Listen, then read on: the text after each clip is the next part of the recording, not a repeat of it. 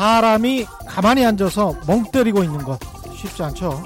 바쁘게 움직이는 세상에서 나만 멍 때리고 있으면 왠지 죄책감이 들기도 합니다. 그러나 멍 때리는 것, 무리하게 아무것도 하지 않는 것이 우리의 삶의 질, 정신 건강, 나아가 생산성에도 도움을 준다고 합니다. 그런데 이렇게 가만히 앉아서 멍 때리는 것을 방해하는 것이죠. 스마트폰입니다. 우리가 멍 때리면서 아무것도 안 하고 스마트폰을 보고 있으면 쉬는 것 같지만 사실 우리 뇌는 쉬지를 못합니다. 스치면서 지나가는 정보에 뇌가 반응하고 움직이고 그래서 결국 우리는 자신도 모르게 자신의 뇌를 24시간 혹사시키고 있는 것이죠. 그래서 일부러라도 아무것도 하지 않는다는 생각으로 무작정 걷거나 가만히 앉아서 멍 때리는 것이 중요합니다. 모든 디지털 기기들, TV, 스마트폰과 단 몇 시간만이라도 떨어져서 공원에서 그냥 지나가는 사람들 보거나 하늘을 보는 것. 그게 사람을 보다 창의적으로 또 생산적으로 만드는 원동력이라는 게 전문가들의 한결같은 조언입니다. 너무 바쁘게 살지 맙시다. 우리 이제 그만 스마트폰 봅시다. 그거 봐봐야 별것도 없잖아요. 네, 안녕하십니까. 세상에 이익이 되는 방송 최경령의 경제쇼 출발합니다. 이미 인구 절벽에 대한 여러 경고 여러분도 많이 들으셨을 텐데 2005년 이후 10년 만에 인구 추계가 크게 변화하고 있습니다. 바로 기대 여명, 즉 평균 생존 연수가 크게 늘어나서인데 계속 더 오래 살게 된다는 것이죠. 이는 한국인의 사망 원인 1위를 차지하는 이 질병의 생존율이 크게 높아진 결과입니다. 이 질병은 뭘까요? 정답을 아시는 분은 짧은 문자 50원, 긴 문자 100원에 정보 이용료가 부과되는 샵 9730번으로 문자 보내주시거나 무료인 콩과 my K로 보내주셔도 좋습니다. 내일부터 추석이니만큼 오늘 선물도 푸짐하게 준비했습니다. 총 10분께 선물 드리고요. 유튜브로도 실시간 생중계하고 있습니다. 아, 추석 연휴에도 언제든지 다시 보실 수 있습니다. 운전 시에는 정말 유튜브 안 되는 거죠. 팟빵이나 팟티 또 라디오로 들어주시기 바랍니다. 고맙습니다.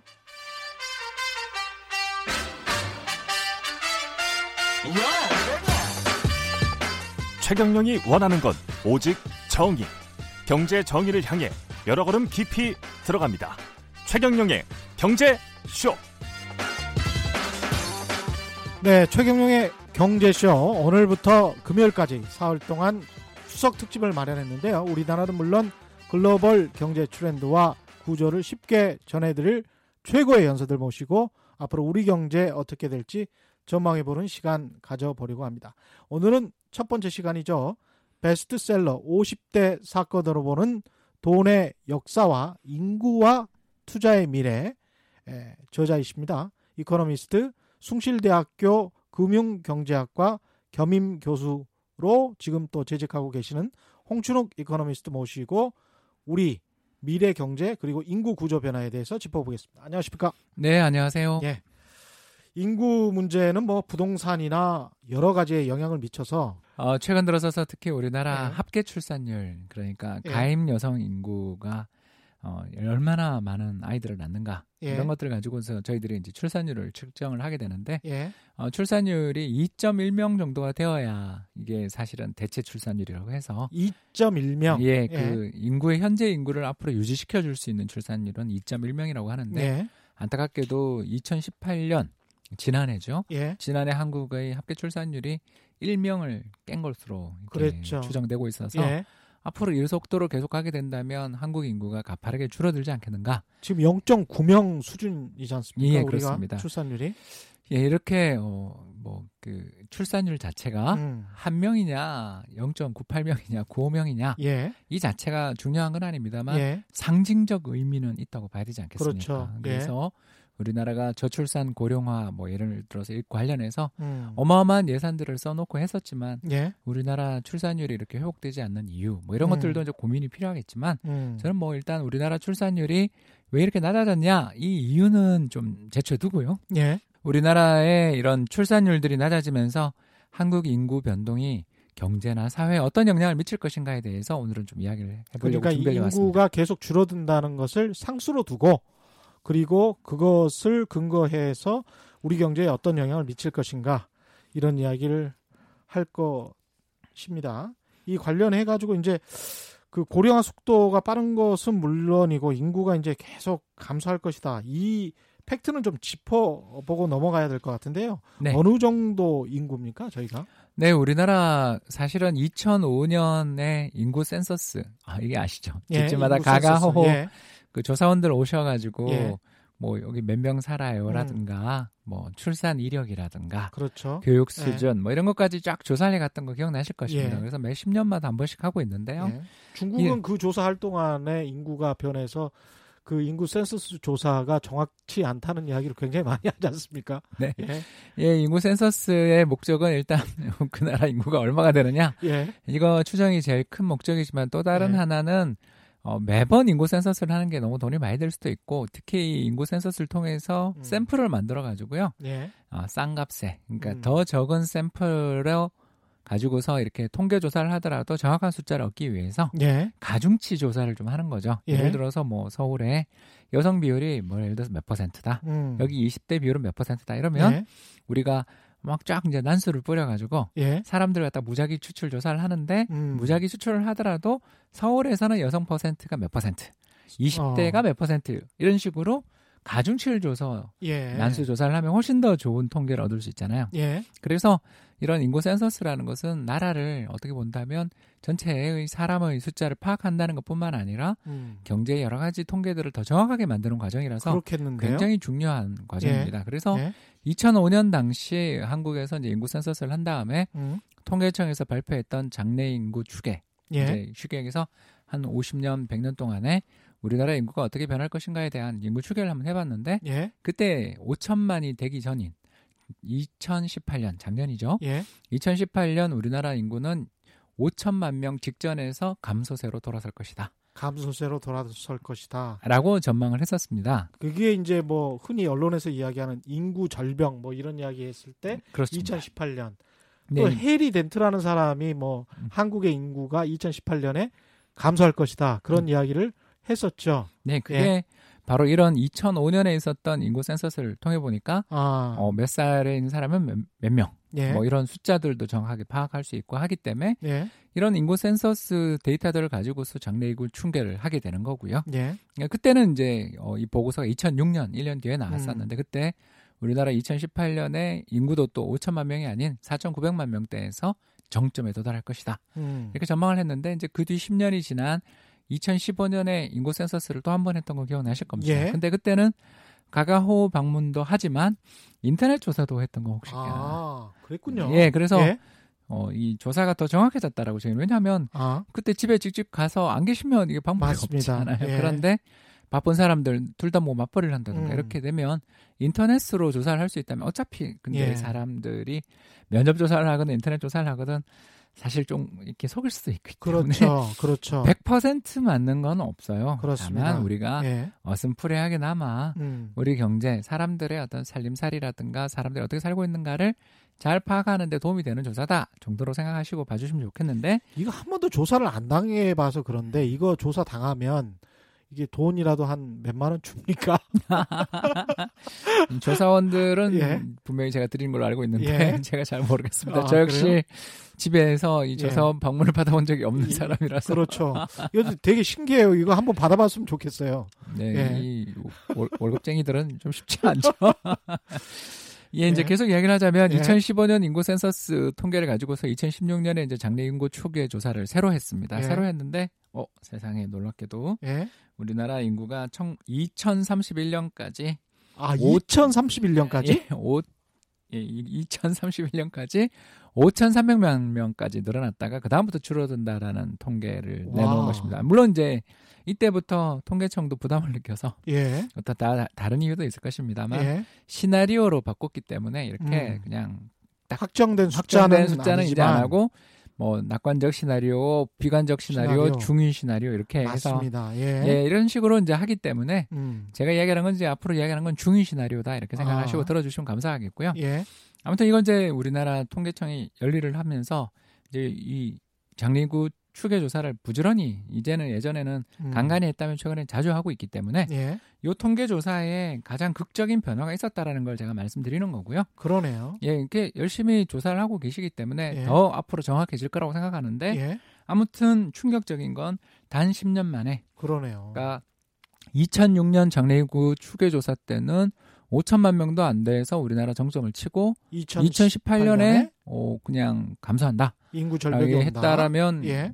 이제 2016년 발표됐던 장래 인구 추계 조사에 어, 중간 중위값 시나리오에서는 음. 뭐 또는 그 중립적 시나리오에서는 우리나라 인구가 5,300만 명까지 늘고 음. 그게 2030년대 초반이 돼야 인구가 감소한다라고 하니까 예. 한 13년, 14년 정도 인구 정점이 늦어진 거죠. 그렇습니다. 그러니까 2015년 인구 추계를 더 믿을 수밖에 없는 것이 2018년은 이미 지났으니까 우리가 지금 계속 인구가 늘고 있는 것은 사실로 보이니까 음.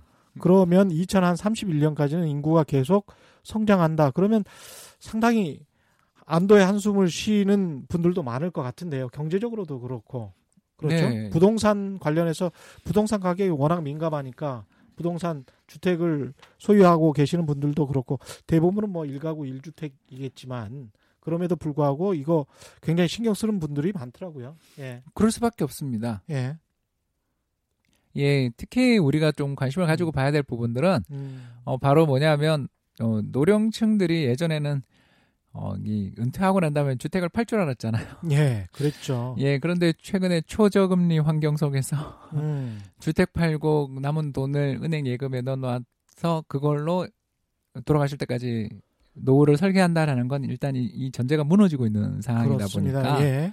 이 계속 그 나이가 들어가시는데도 불구하고 음. 주택이 뭐 60세다, 65세가 되면 예전에는 이걸 주택을 팔 줄 알았는데 음. 최근엔 팔지 않고 있기 때문에 결국 총 인구가 되게 중요해진 세상이 된 거죠. 그러니까 마땅한 금융 상품이 없는 것도 부동산 시장에 몰리는 큰 요인 중에 하나일 수 있겠습니다. 예, 그래서 예. 월세나 뭐 이런 쪽으로 음. 리츠 상품 같은 음. 이런 쪽으로 많은 관심을 보이시게 되는 것 같고요. 예. 자, 그런데 이제 여기서 좀 궁금증이 생기는 게, 음. 어, 왜 이렇게 인구 정점이 늦춰졌을까? 예. 뭐 이제 이거는 1년 단위로 왔다 갔다 바뀔 텐데, 아무튼 적어도 아직까지도 인구 정점이 오지 않은 이유는 뭔가? 예. 생각해 보면 두 가지 이유가 있는데요. 예. 가장 첫 번째 이유는 기대 여명. 음. 다시 말해서 어, 사람이 앞으로 지금부터 얼마나 더 살 수 있느냐 이거를 평균적으로 측정한 게 기대 여명인데요. 예. 음, 기대 여명이 너무나 빠르게 늘고 있다. 이게 이제 좋은 뉴스이기도 하지만 나쁜 뉴스이기도 합니다. 예. 왜냐하면 건강 여명이 정말 늘어야 좋은 거지. 그렇죠. 기대 여명만 늘어가지고는 좋은 거 없잖아요. 예. 그래서 이런 건강 여명을 앞으로 늘리는 방향도 우리가 고민을 해야 되는데 음. 일단 오늘은 저희는 인구 통계 예. 가지고 이야기하는 날이니까 그렇죠. 예, 어, 일단은 왜 건강 여명은 또 그쪽 관련된 음. 전문가분들이 오셨을 때 이야기를 나누고 오늘은 인구 통계를 가지고서 잠깐 이야기를 하자면 1970년을 이제 한번 이야기를 시작해 보겠습니다. 예. 이 통계가 그때부터 있으니까 어, 1970년 45세 남자가 있습니다. 예. 어, 이제 벌써 이 친숙감을 주기 위해서 예. 이, 이 연령을 제가 선택했습니다. 친숙합니다. 예. 만 나이라고 예. 생각하시면 되겠고요. 예. 만 45세 남자의 기대 여명 앞으로 이제 그러면서 몇 살 더 삽니까? 이렇게 물은 거죠. 예. 평균적으로 몇 년이냐? 23년이었대요. 아. 뭐 23년이면 뭐 68세? 예. 예. 왜 국민연금이 60세부터 예전에 지급됐었는지 아, 아시겠죠? 그렇군요. 얼마 못 산다라는 그런 그러니까 고갈의 걱정을 별로 안 하던 시절에 예. 60세 만들어 60세 그 국민연금 받는 걸로 만들어졌던 거죠. 예. 그래서 물론 1980년대에는 이제 음. 늘어나긴 합니다만 음. 아무튼 간에 이렇게 쭉 하고요. 특히 2005년이 이제 되면 예. 2005년 이제 지난번 인구 센서스 때였다 그랬죠. 그때는 예. 32년. 32년으로 9년이나 예, 이게 예. 그러니까 거의 한 35년이라는 뭐 길 꽤 긴 시간이긴 합니다만 기대 요명이 9년 늘었다라는 건 이건 굉장하네요. 굉장한 예. 일이 벌어졌다라는 것이고요. 음, 심지어 2015년은 기대 요명이 얼마가 됐냐면 36. 36세. 그러면 45세에다 36세 더하면 어? 그 45세까지만 음. 살아 계신다라면 예. 이분 그 기대 수명 기대 돌아가시는 나이가 80대 초반이라는 80대 초반까지는 살 수 있다. 그러니까 남자가 80대 초반이면 예. 음, 여성분들은 더 오래 살잖아요. 그러네요. 예, 이게 예. 우리나라가 거의 매 10년마다 기대 수명이 2, 3년 늘어나는 나라다라는 걸 벌써 느끼셨을 것입니다. 그러네요. 예, 이렇게 되면 뭘 이게 앞으로도 계속 될지는 우리 아무도 모르죠. 그렇죠. 모르는 거고 예. 이건 또 건강 관련 어, 보건 정책 관련 전문가분들한테 여쭤봐야 되지만 100세 시대 뭐 이렇게 이야기를 예, 하니까요. 예. 그러니까 이게 어, 사실 보통 일이 아니게 된 거죠. 그래서 부동산 시장이나 이런 음. 경제 측면에서 놓고 보면 음, 아 인구 늘어나는 건 나쁜 일은 아니니까 예. 이건 뭐 계속적으로 이 기대 요명이 이렇게 늘어나게 되면 그렇죠. 출산율 좀 떨어진 거랑 음, 인구는 그렇게 상관이 어- 없을 수가 있거든요. 수 왜냐하면. 돌아가시는 예. 분이 계속 줄면 예. 언젠간 돌아가시겠지만 예. 그렇게 되면 전체 총 인구는 늘어날 수밖에 없다라는 음, 한국 통계청의 2016년 인구 추계 결과가 이해가 되는 거죠. 예. 아, 2030년 이후로 인구 정점이 늦춰지겠구나. 근데 이게 당장 뭘 거죠. 먹고 사나 이런 걱정이 들 수밖에 없는 것이고. 예. 예, 이게 이제 한 60세 은퇴를 한다고 해도 뭐 음, 20년 이상을 뭘 먹고 사나 뭐 이런 예. 걱정할 수밖에 없습니다. 예. 어, 그럴 때 이제 또, 어, 조금 무서운 이야기도 또 해드려야 예. 될것 같아서 잠이 좀 깨시라고 예. 우리 중에 예. 말씀을 좀 드리자면 예. 어, 보건사회연구원에서 나온 이제 아까 이야기했던 건강정책 관련된 한국의 싱크탱크죠. 음. 그래서 나온 건강 위험 요인과 사망의 관련성에 대한 연구 이런 연구를 제가 한번 적이 있었는데 네. 아그 소득이 늘면 오래 산다. 소득이 늘면 오래 산다. 예, 이 시장 경제, 자본주의 경제 사회라는 게 씁쓸 아, 씁쓸합니다. 그러니까 슬프네요. 예, 예. 그러니까 정부가 다행스럽게도 기초연금도 강화하고 있고 음. 노인들 특히 우리나라 노인들 65세 이상 노인들 빈곤 가구가 되게 비율이 높잖아요. 예. 특히 싱글 그 혼자 사시는 빈곤 노인 가구 같은 경우에는 맞습니다. 예. 어, 빈곤 비율 같은 경우에 50%가 넘는다라는 충격적인 음. 연구 결과도 본 적이 있었는데요. 예. 이렇게 되면은 일찍 돌아가실 수밖에 없는 거고 음. 그러나 음그 소득이 높아지면 소득이 어떤 높아지면. 그 사회복지 정책이나 이런 걸로 인해서 예. 소득이 높아지게 되는 경우에는 사망률이 떨어지게 됩니다. 그래서 음.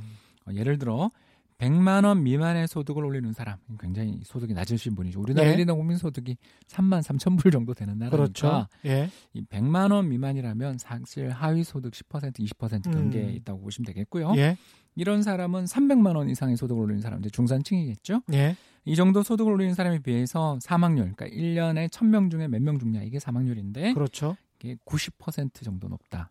거의 90%. 두 배, 예, 거의 두 배 가깝다라는 그런 예. 연구조사 결과를 보고서 음. 야 이게 이, 말로만 음. 하는 게 아니고요.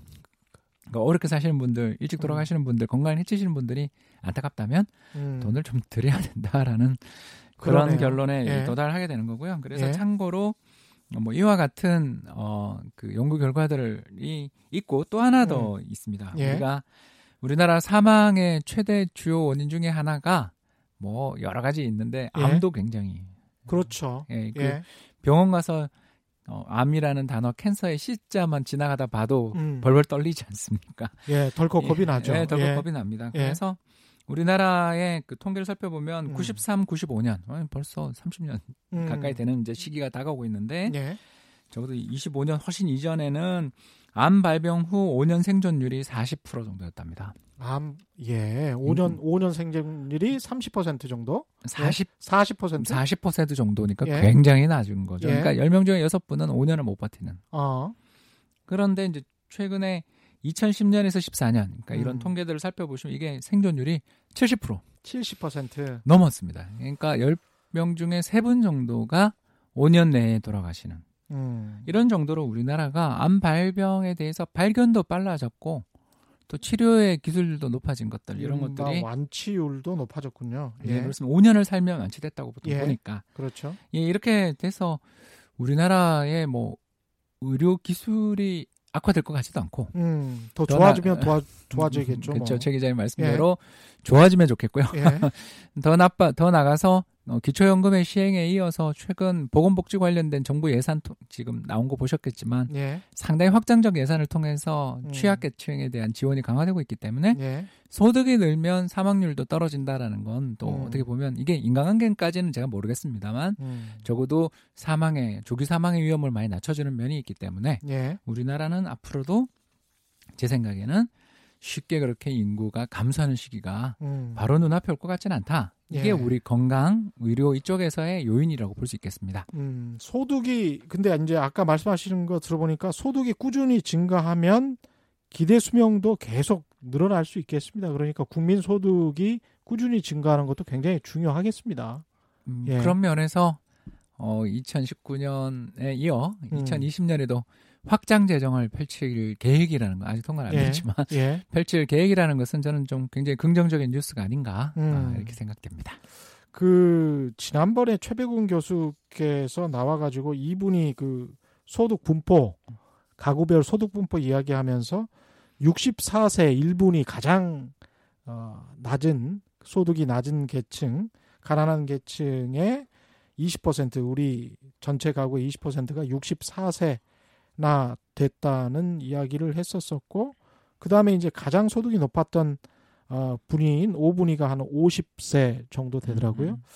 그런 것을 생각한다면 이게 1분위에 있는 64세 인구에 관한 어, 정부의 어떤 지원이랄지 관심 이런 게 굉장히 필요할 것 같습니다. 출생에서부터 죽음까지 가난 또는 뭐 어떤 돈에 의해서 완전히 서열이 정해져 버리면 너무 슬프잖아요. 또 아, 맞는 말씀이십니다. 예. 특히 그 노인 빈곤이라는 예, 노년 빈곤이라는 게 얼마나 슬- 슬픕니까? 그렇죠. 네, 그래서 몸도 아프고 기력도 떨어지는데 음, 어, 더 나가서 빈곤해져서 아파도 병원도 못 간다라고 예. 한다면 악선이 굉장히 심화될 수도 있고요. 그렇죠. 어, 더 나가서 음, 저희는 또 걱정이 요새 많이 되는 게 음, 양극화 심하잖아요. 그렇죠. 저 소득 예. 양극화에 정치적인 양극화에 음. 사회적인 양극화들을 또 심화시키는 요인이 되지 않을까 싶어서 예, 어, 그런 부분에 있어서 우리나라가 예전처럼 못 사는 나라도 아니고 1인당 국민소득 음. 3만 3천 불이 되는 나라인데 예, 재정의 여력이 튼튼해졌다는 이야기니까 예, 이런 나라 입장에서 저는 뭐 SOC 음. 사회 간접 자본이나 또는 음. 기술 연구 개발 그리고 교육 관련 투자를 많이 해야 된다라는 게 음. 지론입니다만 예. 어, 적어도 예산의 담, 어, 능력이 되고 할때 음. 아까 잘 말씀하신 것처럼 예, 50세에서 65세 사이에 무슨 일이 있냐면 그 소득 크레바스가 예, 생기잖아요. 예. 소득이 없어지는 기간. 예, 그렇습니다. 예. 우리나라 대부분의 직장인들이 직장을 그만두는 시기가 40대 후반에서 50대 초반인데 맞습니다. 60세까지 가지도 못해요. 예, 그리고 국민연금은 이제 자꾸 늦어져서 65세부터 받는 걸로 돼 있지 음. 맞습니다. 않습니까? 예. 그래서 이런 그 10년에서 15년 정도의 소득 크레바스가 음. 저희가 그 크레바스라는 게 뭐냐면 예, 그 빙하의 틈 음. 아주 깊숙한 틈 예. 이거 빠지면 큰일 나죠. 그렇죠. 음, 그런 것처럼 소득의 크레바스가 그 음. 문제를 낳은 요인이 아닌가 생각돼서요. 그래서 그 나이 드신 분들에 대한 것도 중요하지만 음. 이 청장년층의 일자리들 또 네. 재교육이라든가 이런 것들에 대한 관심도 참 음. 필요한 시기가 아닌가 생각됩니다. 이 인구와 관련해서는 외국인 아, 이 유입 이것을 어떻게 봐야 될까요? 이 네, 이게 폭발적으로 늘고 있다. 폭발적으로 지금 늘고 있습니까? 예, 그렇습니다. 아, 우리나라가 이제 인구 음. 절벽이 2018년일 줄 알았는데 2030년대 초반 뭐 또는 전후 예. 정도로 이렇게 늦춰지게 된 두 번째 이유는 예. 기대 요명 증가도 기대 요명 증가이지만 음. 사실은 외국인이 한국에 체류하는 인구가 갈수록 늘어나고 있기 때문인데요. 예. 어, 법무부의 이제 입국자 출국자 통계 음. 장단기 체류 통계를 갖다가 저희들이 한번 어, 통계를 가져와 보면은 예. 음, 1998년 한국에 체류하고 있었던 외국인 한 30만 명 정도 전후였다고 합니다. 예. 외환위기 때니까 또 일자리도 없었겠죠. 그렇죠. 그러다 이제 지난번 그 인구 센서스 있었던 2015년에는 190만 명. 아이고. 190만 명, 30만 명에서 190만 명. 이 예. 6배가 늘었고요. 음. 음, 지난해 통계를 이제 이번에 뒤집어 보니까 237만 명. 아유. 네, 그래서 어? 지난 한 해에만 우리나라 이제 이거는 통계청의 또 국제 인구 통계인데요. 예. 그러니까 이게 약간 분산돼 있어서 정확한 기준은 다릅니다만 음. 참고만 해주시면 감사하겠고요. 2018년 한 해에만 한국에 순 유입된 외국인 체류 인구가 15만 6천 명이다. 음, 그러니까 한 매년 해만, 예. 매년 15만 명, 20만 명 정도가 한국에 계속 유입되고 있다라는 음. 이야기가 되겠습니다. 그래서 왜 이러냐? 예, 왜 이럽니까? 음, 일단 예, 남녀 성비 불균형이 커요. 한국이 예, 예. 우리나라 아시는 것처럼 예전에 음, 어, 그 남자 아이와 여자 아이의 출산 성비를 살펴보면 음. 여, 여자 아이 100명당 남자 아이들이 한 104명에서 106명 정도가 되는 게 자연 성비라고 합니다. 아, 예, 음, 그런데 어떤 일부 지역은 뭐 130명, 120명 같은 130명 그 지역 어딘 줄알것 아, 같은데요. 아, 예, 알고 동쪽에 있죠. 예, 예, 제 고향이기도 합니다. 예, 그 일단 동쪽으로 이런- 가시는 분들은 어떻게 어떤 의견을 가지고 계시는지 모르겠습니다. 그 예. 이제 남아 선호 사상의 영향을 많이 받으셨겠죠. 예. 음, 그런데 이제 최근에 이제 이런 일은 없어졌습니다. 왜냐하면 음. 요새는 딸을 더 좋아하는 분위기인 것 같습니다. 맞습니다. 예, 예, 그래서 이런 일들 때문에 이 남녀 성비 불균형이 심각한 세대들이 있고요. 그러다 음. 보니까 결혼 이민하는 여성분들이 많이 유입돼 있었었고요. 음, 그래서 외국인 여, 그 이주 여성들이 상당히 많은 편에 속한다라는 게 있고, 그렇군요. 근데 이제 예. 이게 예전 일이고요. 예, 근데 이제 최근에는 음, 안타깝게도 대부분이 우리나라에서 일하러 오시는 분들이 거의 대부분 근로 목적으로 오시는 근로 분이 목적으로? 거의 70% 정도가 되는 것 같습니다. 아, 그래서 이렇게 왜 근로 목적으로 오느냐? 음, 네, 그 소득이 우리나라가 높으니까 예, 상대적으로. 예, 그렇습니다. 그러니까 예. 중진국 함정이라는 이야기 들어보셨을 겁니다. 예. 그래서 어, 국민 소득 한 만 달러 초반 정도의 음. 소득을 넘지 못하고 이 벽에 부딪혀서 더 이상 소득을 높여 나가지 못하는 나라들이 꽤 세상에 많이 존재하는데요. 예. 뭐 가장 대표적인 게 동남아에 있는 대부분 국가들 그렇죠. 아니겠습니까? 예. 그리고 이제 중국도 이거 걱정을 많이 하는데 지금 그렇죠. 8,000불 정도 넘어섰는데 예. 어, 요새 환율까지 올라가고 음, 있어서 이제 예. 점점 지연되겠죠. 그런데 아, 이게 이제 만불, 그러네요. 만. 예, 예, 예. 최근에 음. 달러에 대한 위안화 음. 환율이 급등했던 거 뉴스 음. 들으셨죠? 예. 이런 것들 때문에 어 1인당 국민소득은 이제 만불 중반 정도를 넘어가게 되면 이게 참 좋은데 그 음. 밑에 수준을 못 넘게 되면 소득 수준이 정체되는 나라들을 참 우리가 많이 보게 됩니다. 예, 맞습니다. 예, 그런 나라들 입장에서 보면 한국은 일단 뭐 치안이 되게 좋고 음. 어, 더 나가서 최저임금도 계속 오르고 있고 이거는 뭐 다른 이슈니까 예, 오늘 예. 이야기는 말고요. 예. 아무튼 뭐 법을 잘 지킨다는 가정에서 보면 유휴수당까지 다 받게 된다 그러면 예. 대략 1년에 거의 잘하면 한 2만 달러 정도까지 소득을. 음. 근데 제가 대부분의 국가가 중진국 함정을 못 넘었다고 제가 그렇죠. 말씀드렸으니까 예. 한국에 오는 순간 최소 두 배 정도의 소득을 음. 각종 이제 기타 경비들을 생각하면 몇 년 묵으면 사실 자기가 본국에서 기대할 수 있는 소득의 몇 년치를 음. 한 해에 한국에서 벌 수 있다라는 그런 생각이 드니까 예. 유입되지 않을 수가 없는. 그리고 예. 이분들이 대부분 어떤 분들인 거 봤더니 음. 다 20, 30대들이다. 음. 굉장히 액티브한. 그리고. 이제 어, 이동도 하고요. 또 대부분 또 어디냐 수도권에 수도권에 예, 60% 정도가 수도권 정도에 수도권에서 집중되는. 왜냐면 일자리 많은 곳에 오는 거죠. 주로 공장에서 일하는 공장도 많이 일하시지만 예. 우리가 그 조선족 이모님들 없이 식당이 안 돌아간다는 거다 아시지 않습니까? 아, 일반 예, 식당에서 예, 일반 식당도 굉장히 많고요. 음. 어, 또 베이비시터들 분들도 음. 우리 맞벌이가 예, 사실 이제 그러네요. 외벌이로 힘들어진 사회가 됐잖아요. 음, 음. 그래서 좋은 일자리도 많이 늘지만 음. 어, 좀 아, 상대적으로 좀 안 좋은 일자리에도 음. 많은 사람들이 일을 하게 됐습니다. 왜 그러냐면 뭐 집값도 비싸고 또 자녀 교육에 1인당 투입되는 돈도 많고 예. 또 우리 기대 여명이 늘어나게 되면 노후를 위해 저축해야 될 돈도 늘어나니까 예. 맞벌이가 많이 늘어나면 그 당연히 베이비시터 또는 음. 봐주시는 분들에 대한 수요도 생기고 그러니까 이래서 사회 각종 여러 부분에 특히 뭐 저 같은 경우에는 예. 고향이나 처가를 이렇게 한번 저도 이제 멀리 이동을 하는 쪽에 속하는 예. 사람인데요. 처가나 가보면 외국인 없이 농촌이 농사일. 농사일이 예. 잘안 되는 지역들을 상당히 발견할 수가 있습니다. 그렇군요. 대부분 그 고령자들이 많고 그런 경우기 때문에 외국인 노동자들이 와서 일하는 경우를 많이 볼 수 있는데요.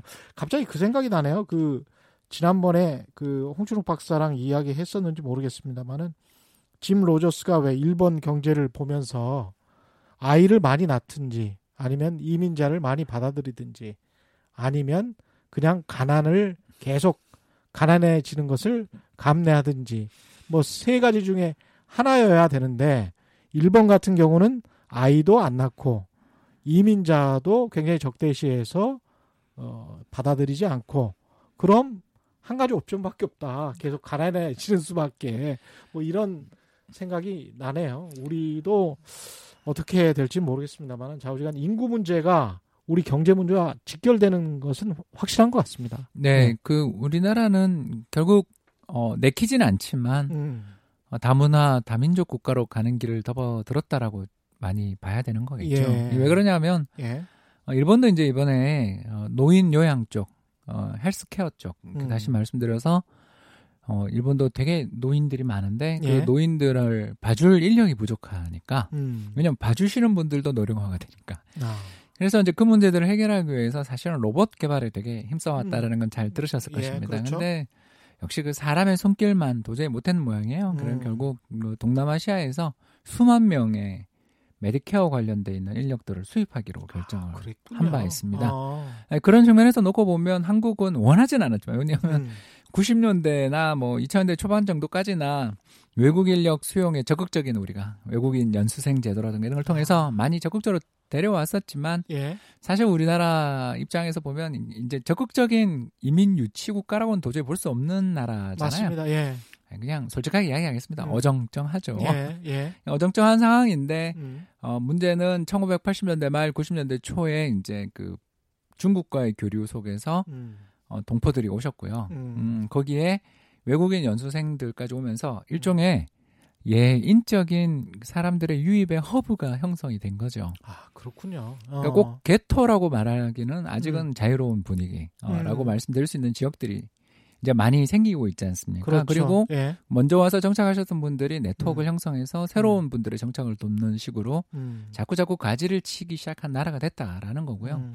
이런 면에서 놓고 보면 오늘 방송을 들으시는 분들 중에 예. 야 이거에 대해서 우리가 어떤 태도들을 이제 정확하게 좀 해야 되겠구나. 그리고 음. 더 나가서 이분들 아까도 말씀드린 것좀 굉장히 젊다고 제가 말씀드렸잖아요. 예. 예. 그러면 이게, 또 출산, 뭐 결혼, 그 가정 형성 등의 가능성도 앞으로 굉장히 높아질 것이라는 걸 벌써 짐작하실 것입니다. 그렇죠. 예, 그래서 어, 우리나라를 제외한 다른 나라, 미국이나 유럽의 사회를 살펴보면 음. 분단 노동 시장 이야기 들으신 적 많으시죠? 예. 이게 뭐냐면 1차 노동 시장과 2차 노동 시장으로 노동 시장이 안타깝게도 많이, 분단되는 예. 그리고 1차 노동 시장은 정규직이고 고소득이고 음. 그리고 백인.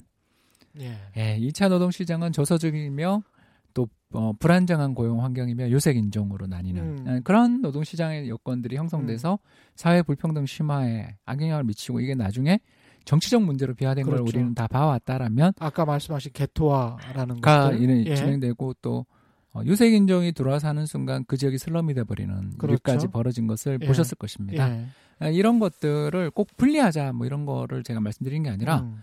어, 이런 사회들의 경험들을 생각해 본다면 우리 한국 경제 내에서 음. 조만간 결단을 내려야 될 시기가 올 수도 있지 않냐. 즉 앞으로도 계속 저출산의 흐름들이 계속 지속되는 것이 불가피하고 이거가 해결이 잘 안 되면 오늘 이야기의 주제는 이건 아니니까요. 예.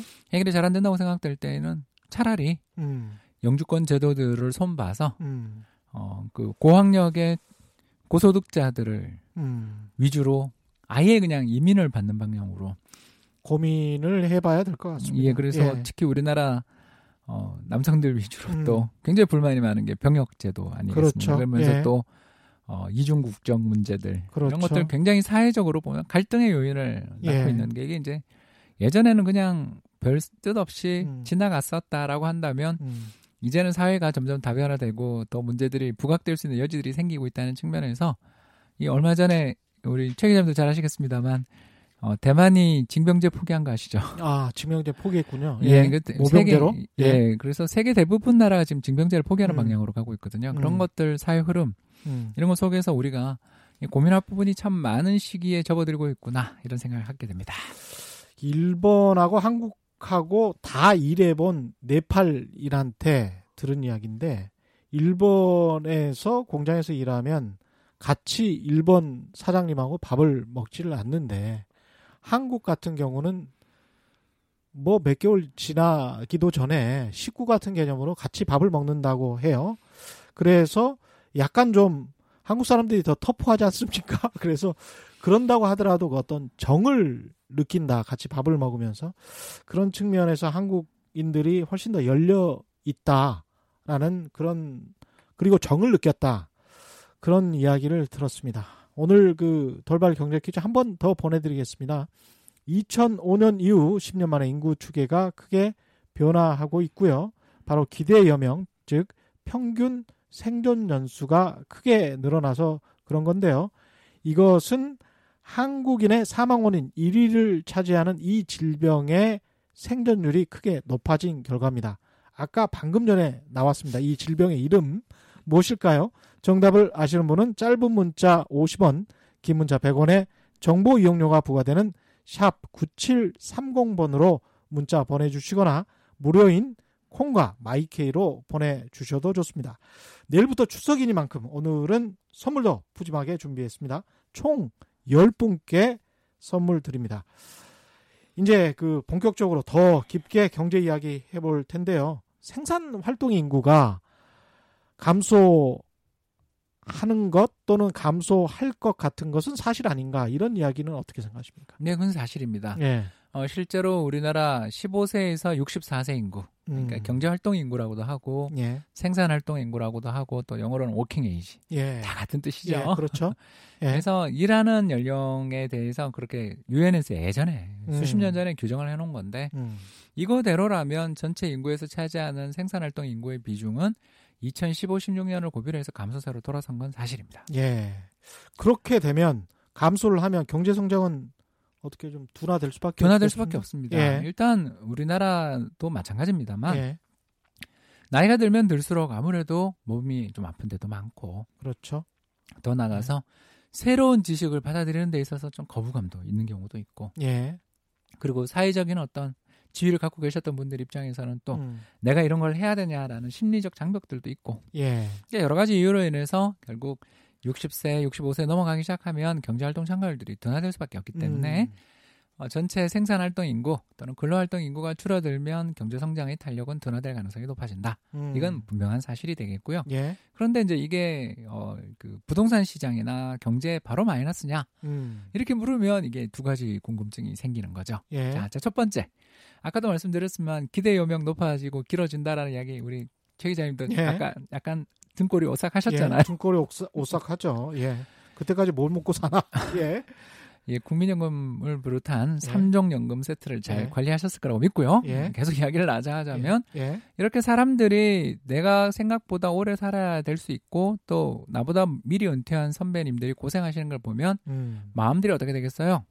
저축을 늘리지 않을까요? 예. 그렇죠. 예. 이 요런 이야기를 좀 해봐야 된다라는 아. 겁니다. 그러니까 그게 무조건 정해진 미래처럼 딱 이야기하시면 이게 참 답이 없는데 그렇죠.